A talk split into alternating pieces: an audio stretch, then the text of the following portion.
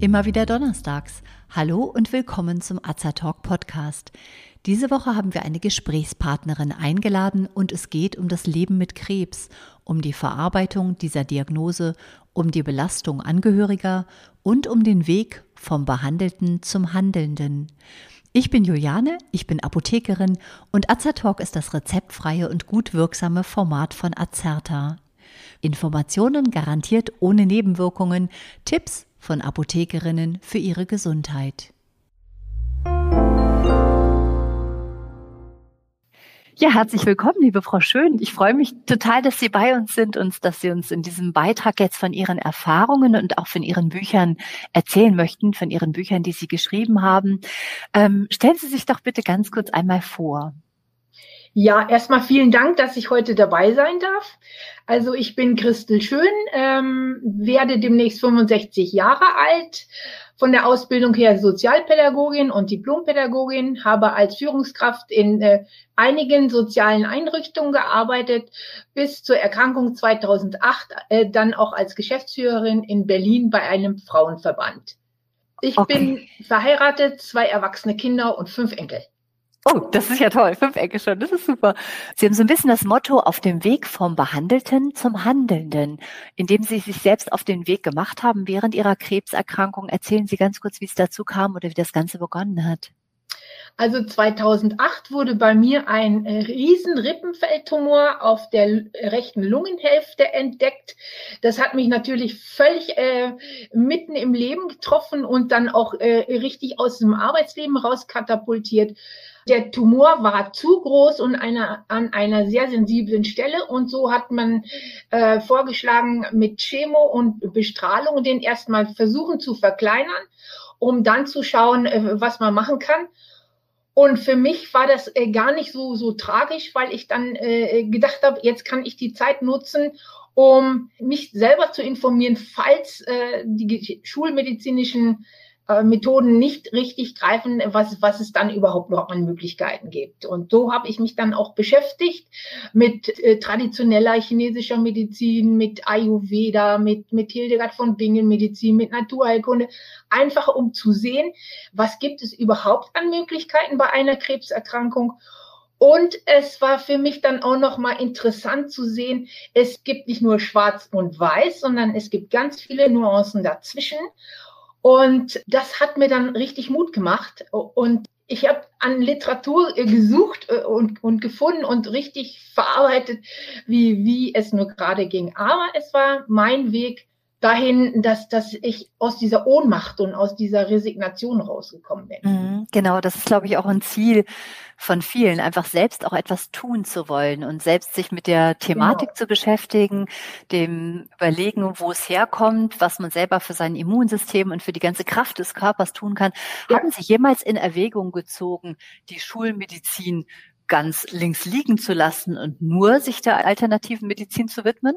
Nein, auf keinen Fall. Es wäre auch gar nicht äh, möglich gewesen. Man brauchte die Schulmedizin, also OP und vorher die Bestrahlung und auch die Chemotherapie, um überhaupt weiterzukommen. Ja, also, sehr gut. Und mhm, sehr das gut. andere als Unterstützung. Genau. Ich glaube, das ist auch ein wichtiger Punkt, dass man das immer wieder transportiert, weil viele Mediziner ja, glaube ich, auch ähm, da kritisch sind, dahingehend, dass sie sagen, oh Gott, wenn mir Patienten dann ganz in die alternative Medizin abdriften und nicht mehr die Schulmedizin annehmen, dann wird es einfach schwierig mit der Therapie. Aber es ist natürlich schön, wenn man gleich von vornherein sagt, man möchte das als Ergänzung, als sinnvolle Ergänzung haben. Sie sprachen eben schon von der traditionellen chinesischen Medizin. Was haben Sie da mitgenommen?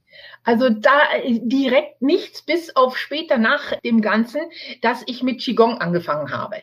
Okay, erzählen Sie kurz, was das ist und wie Sie das nutzen. Qigong ist eine Bewegungsart, die die Energiekreisläufe im Menschen ähm, stärkt. Und äh, Li Wang war eine der ersten Krebspatientinnen, die Qigong für sich genutzt hat, um wieder gesund zu werden. Und dieses neue Guilin Qigong, das mache ich seitdem. Machen Sie das in der Gruppe oder machen ja. Sie es alleine? Ja, in der Gruppe und natürlich Übungen kann man dafür zu Hause nehmen oder auch wenn man beim Arzt sitzt und, und, und sich energielos fühlt, dann gibt es so einfache Übungen, die äh, Energie und Kraft zurückbringen. Das heißt, es sind auch Konzentrationsübungen, oder? Unter anderem und viel visualisieren Also das heißt, sich Bilder vorstellen, die, die einem dann auch Kraft geben. Sucht man sich die Bilder selber oder werden die vorgegeben? Ähm, die Bilder sind schon zum Beispiel äh, den Schwan machen oder äh, äh, ein Baum, also so ähnlich äh, wie Yoga. Ähm, das, das ergibt sich dann. Das ist interessant. Das heißt, da wäre dann im Prinzip die, auch die Verknüpfung zum Yoga. Das ist ja. sinnvoll, auch Yoga und Qigong parallel zu machen? Ja, also was einem lieber liegt. Mhm. Oder beides. Oder beides, genau. Aha, Oder beides. Was haben Sie aus der ayurvedischen Medizin mitgenommen? Ähm, dass ich äh, ein Patertyp bin und, ähm, und einfach ähm, äh, weniger Rohkost vertrage, sondern äh, äh, warmes Gemüse oder gekochtes Gemüse oder gedünstetes Gemüse und, und auch warmes Müsli morgens und äh, viel mit Wasser arbeite und so. Okay, aber es ist interessant. Das heißt also, da haben Sie im Prinzip mitgenommen, sie für sich selber die Ernährung anzupassen. Ja. Und um noch auf den letzten Punkt vielleicht zu kommen, weil Sie es eben auch ansprachen, Hildegard von Bingen, was haben Sie von ihr an vielleicht pflanzlichen Möglichkeiten mitgenommen? Also erstmal fand ich das unheimlich spannend, dass Hildegard von Bingen ähnliche Ansichten hat wie, wie die chinesische äh, Medizin, die 5.000 bis 6.000 Jahre alt ist und die Hildegard von Bingen Medizin 1.000 Jahre alt. Und äh, da habe ich mitgenommen, dass zum Beispiel es Elixiere von ihr gibt, zum Beispiel das Wasserlinsen-Elixier, was ich dann auch regelmäßig genommen habe, das Lichtosan, das heißt schon gegen die Schwäche im Körper. Das hat mir so gut geholfen, dass die im Krankenhaus bei der Chemotherapie immer unheimlich erstaunt waren, warum meine Blutwerte so gut sind. Das ist auch eine sehr interessante Information. Haben Sie auch mal was davon gehört, dass es sinnvoll ist zu fasten, gerade vor Chemotherapie, um die Immunabwehr des Körpers zu stärken? Das habe ich gehört, habe es aber selber nicht gemacht, weil ich da das Gefühl hätte, wenn ich jetzt noch faste, dann äh, raubt mir das noch mehr Energie. Und ich glaube, Fasten kann nur jemand, der noch genügend Substanz hat, Mhm. Und das hatte ich da nicht mehr. Ah, das ist aber auch wichtig, das ja. selber abschätzen zu können, was tut mir gut und was tut mir nicht gut. Ja. Genau. Wie hat Ihre Umgebung reagiert, als Sie erfahren hat? Sie waren ja, wie alt waren Sie, als Sie den Krebs bekamen? Das müsste ungefähr, zwei, ja genau, Anfang 50, hätte ich jetzt auch gesagt. Ähm, das heißt wirklich mitten im Leben. Ja. Wie hat Ihre Umgebung reagiert? Erstmal waren alle geschockt, äh, natürlich wie ich auch, aber man hat es mit mir so angenommen, wie, wie es jetzt da war, weil ich selber es auch angenommen habe. Und von daher war dieser, dieser Umgang mit der Krebserkrankung nicht so schwierig, weil ich es für mich selber schon relativ schnell einordnen konnte und einfach gesehen habe, das hat mir was zu sagen und ich muss da was tun. Es ging, aber ich kann mir vorstellen, wenn, wenn man da zurückhaltender ist und das tabuisiert und unter den Teppich kehrt, dass es dann natürlich schwierig wird und ähm, man da auch keinen Zugang findet oder nicht so leicht einen Zugang findet. Jetzt sprechen Sie ein ganz, ganz interessantes Thema an, denn ich glaube, fast jeder Mensch im mittleren Lebensalter kennt es, dass er bekannte Freunde, Verwandte hat, die an Krebs erkranken. Und das ist immer der erste Schritt schwierig ist, um zu sehen, welchen Zugang wähle ich und welchen Zugang lässt der andere überhaupt zu, weil es tatsächlich manche Menschen gibt, die auch das gerne mit sich selbst abmachen möchten und gar nicht mit anderen darüber reden möchten. Was halten Sie für die bessere Variante, offen darüber zu sprechen oder zu sagen, hm, ich möchte eigentlich gar nicht immer darüber reden und ich möchte eigentlich, dass jeder so tut, als ob es nicht da wäre? Ja, das muss man auch für sich selber abschätzen. Also mir war es wichtig, dass alle Bescheid wissen und ich habe auch jedem gesagt, wir können zu jeder Zeit drüber reden. Mir ist es wichtig, dass äh, ihr offen auf mich zugeht und am besten einfach nur Fragen stellt und über die Fragen wir dann ins Gespräch kommen. Manchen habe ich es auch einfach so gesagt, obwohl sie nicht damit umgehen konnten. Und dann habe ich gespürt, dass dann so Mitleid hochkam und das konnte ich dann gar nicht haben. Mitleid heißt, äh, heißt ja, dass ich als Betroffener sehe, wie der andere mitleidet. Und das war so schwierig, dass ich dann das Gefühl hatte, so ich mit wenig Energie muss dem anderen auch noch aus der Patsche helfen. Und das ging irgendwie nicht. Aber wenn ja. Mitgefühl, wenn ich gespürt habe, der andere versucht mich zu verstehen, versucht hinter meine Gefühle zu kommen, das war immer sehr gut. Und das ja. braucht einfach nur ein offenes Ohr, Fragen stellen und mehr nicht. Was ich noch äh, nicht vertragen konnte, kluge Ratschläge. Also ich war immer der Ansicht, ich muss da irgendwie selber drauf kommen. Ich, man kann mir Ideen geben, yeah. Hinweise geben, aber kluge Ratschläge waren auch nicht so. Ja, das glaube ich, das glaube ich. Und weil man ja auch immer darauf reagieren muss, ja. Und wenn man dann genau. sagen muss, ja, ach ja, das habe ich aber schon ausprobiert oder das bringt mir nichts oder so. Ja, das glaube ich. Und weil jeder für sich selbst auch seinen Weg finden muss. Das sollte auch genau. der große Tenor unseres Podcast-Beitrags hier sein, genau. dass man selbst ja. seinen eigenen Weg findet. Ähm, ich möchte auf Ihre Bücher zu sprechen kommen, weil ich so interessant fand, dass Sie drei Serien herausgegeben haben. Einmal aus der Sicht Betroffener, einmal aus der Sicht der Angehörigen, die ja auch eine gewisse Belastung irgendwo erfahren, und einmal aus der Sicht äh, der Betreuenden, also der Therapeuten. Erzählen Sie mal genauer, wie es dazu kam und was die Serien enthalten. Ja, also hm, ich hatte ja dann Zeit zum, zum Recherchieren und durch die ganzen Hinweise und Impulse habe ich mir dann überlegt, mir war es zu anstrengend, von einer Person ein ganzes Buch zu lesen, sondern mir war wichtig, den roten Faden bei der Krebsbewältigung zu äh, erkennen. Und dann habe ich mir überlegt für mich, wie ist es, wenn ich meine Geschichte aufschreibe und dann noch von vielen anderen Krebspatienten Geschichten suche, aber in einer Kurzfassung und die dann in einem Buch herausgebe und damit anderen, die nach der Diagnose vor diesem Riesenberg stehe, also Hoffnung und Zuversicht vermitteln kann, weil es nachlesbar ist, schwarz auf weiß.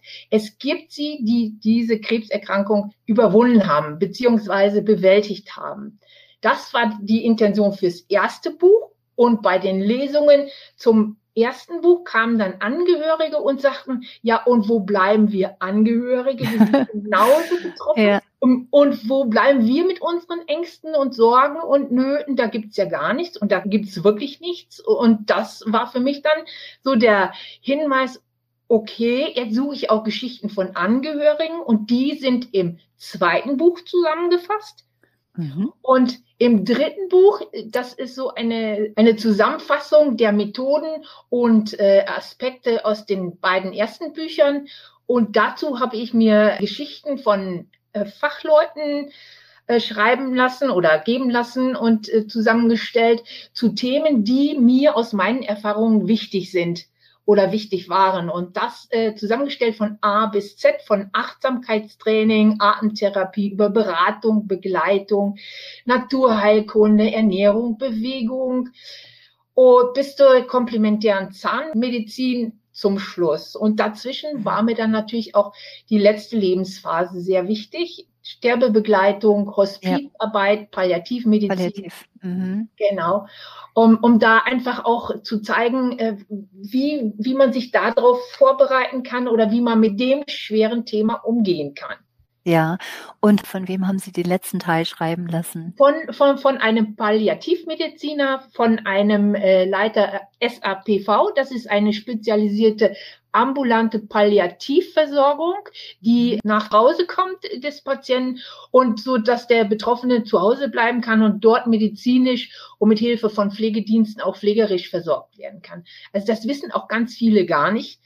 Palliativstation, ähm, da denkt auch jeder, oh, wenn ich da hinkomme, ist das das Ende? Nein, das muss auch nicht sein. Und Hospizbegleitung, Hospiz ist natürlich eine ähm, Betreuung, die ganz wichtig ist. Und, und da sind, äh, sind zwei, die aus der tibetischen Medizin das beschreiben und einen, die naturheilkundlich das begleitet. Sehr schön. Ah, das ist interessant. Das heißt, es wird irgendwo aus allen Richtungen ja. beleuchtet ja.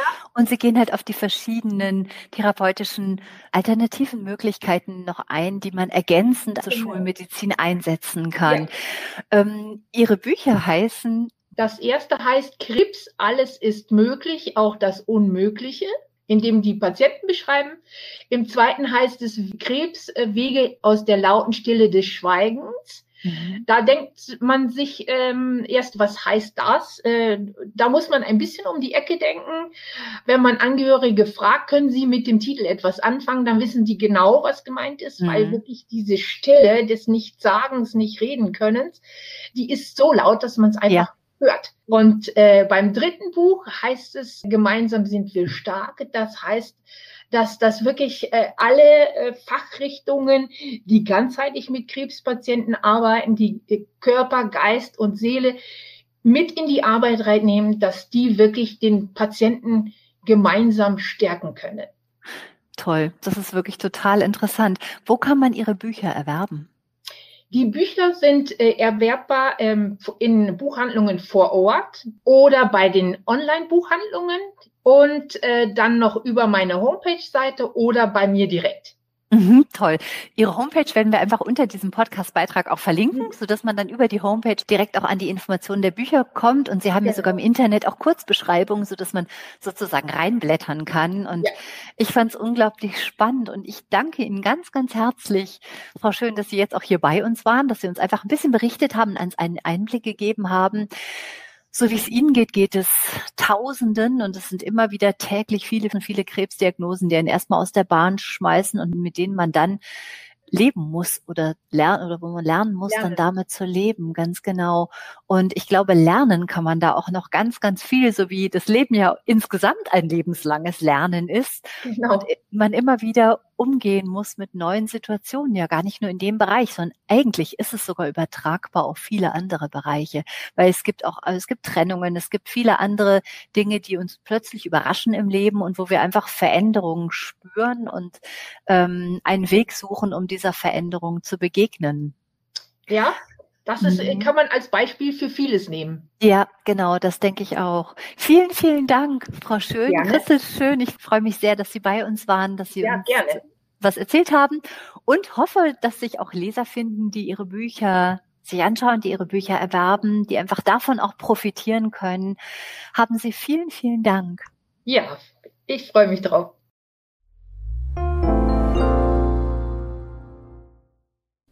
Die Bücher von Christel Schön sind erhältlich unter der Internetseite projekt-mut-mach-buch.de oder in jedem Buchhandel. Den Link finden Sie unten stehend.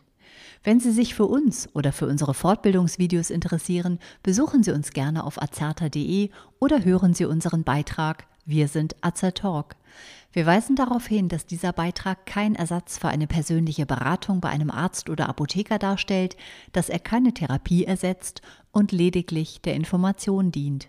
Thematisch erhebt der Beitrag keinen Anspruch auf Vollständigkeit. Vielen Dank fürs Zuhören, empfehlen Sie uns gerne weiter und bis zum nächsten Donnerstag. Bleiben Sie gesund und informiert.